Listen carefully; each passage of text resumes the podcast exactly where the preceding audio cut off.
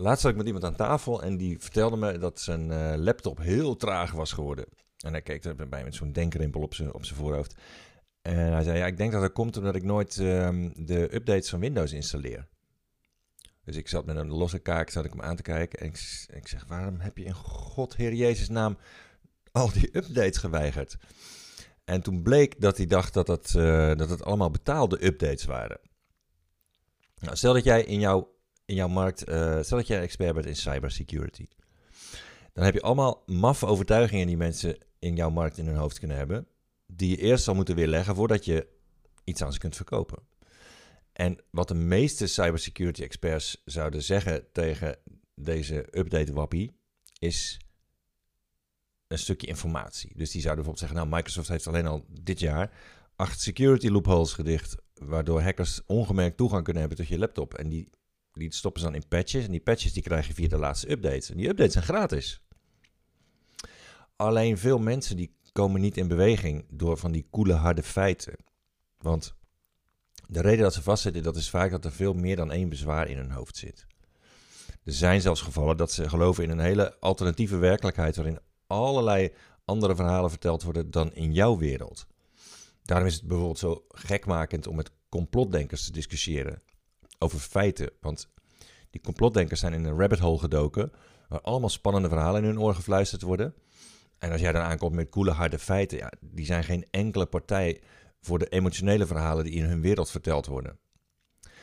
En wees je er ook van bewust als je een zakelijk boek schrijft om klanten te krijgen in je markt. Mensen die geloven vaak in allerlei verhalen, waardoor ze vastzitten. En ze komen niet in beweging als ze in jouw boek alleen maar koele, harde feiten lezen. Alleen als je verhalen vertelt die jouw klanten emotioneler maken dan wat ze tot nu toe gehoord hebben, dan maak je een kans dat ze met je meegaan naar jouw wereld. Dus stop je boek niet vol met informatie zoals de meeste worstelende auteurs geneigd zijn om te doen. En als je aan het nadenken bent over een boek, dat is bedoeld om de klanten mee te overtuigen, dan nodig ik je uit om woensdagochtend 19 april te kijken naar mijn online bestseller training. Want ik laat je daarin zeven bestseller killers zien van worstelende auteurs met boeken die nooit verder komen dan de eerste druk. En ik geef je mijn tips om je te gedragen als bestseller auteurs met boeken die extreem opvallen en verkopen als een gek. De link om daarnaar te kijken, dus om te kijken naar mijn bestseller training, die staat in de omschrijving van deze podcastaflevering.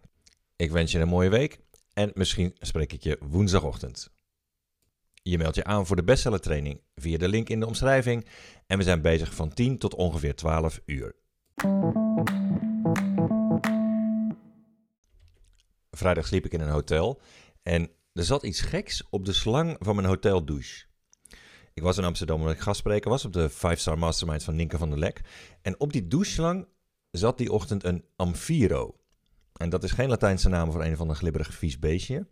Nee, dat is een, een digitaal apparaatje wat ik nog nooit gezien had. Het praat vermanend tegen me terwijl ik sta te douchen. Het apparaatje heeft namelijk een display en daarop staat een simpel cijfertje. En dat cijfertje heeft op mij de uitwerking van een vermanend vingertje. Dat cijfer loopt namelijk op en het begint bij 0,0 en er staat een letter L bij voor liter. Dus ik word erover geïnformeerd hoeveel liter water ik al heb weggedoucht. En dat cijfertje gaat ijzingwekkend snel omhoog. En voordat het water überhaupt op temperatuur was, zag ik goddomme al 2,5 liter het putje ingaan.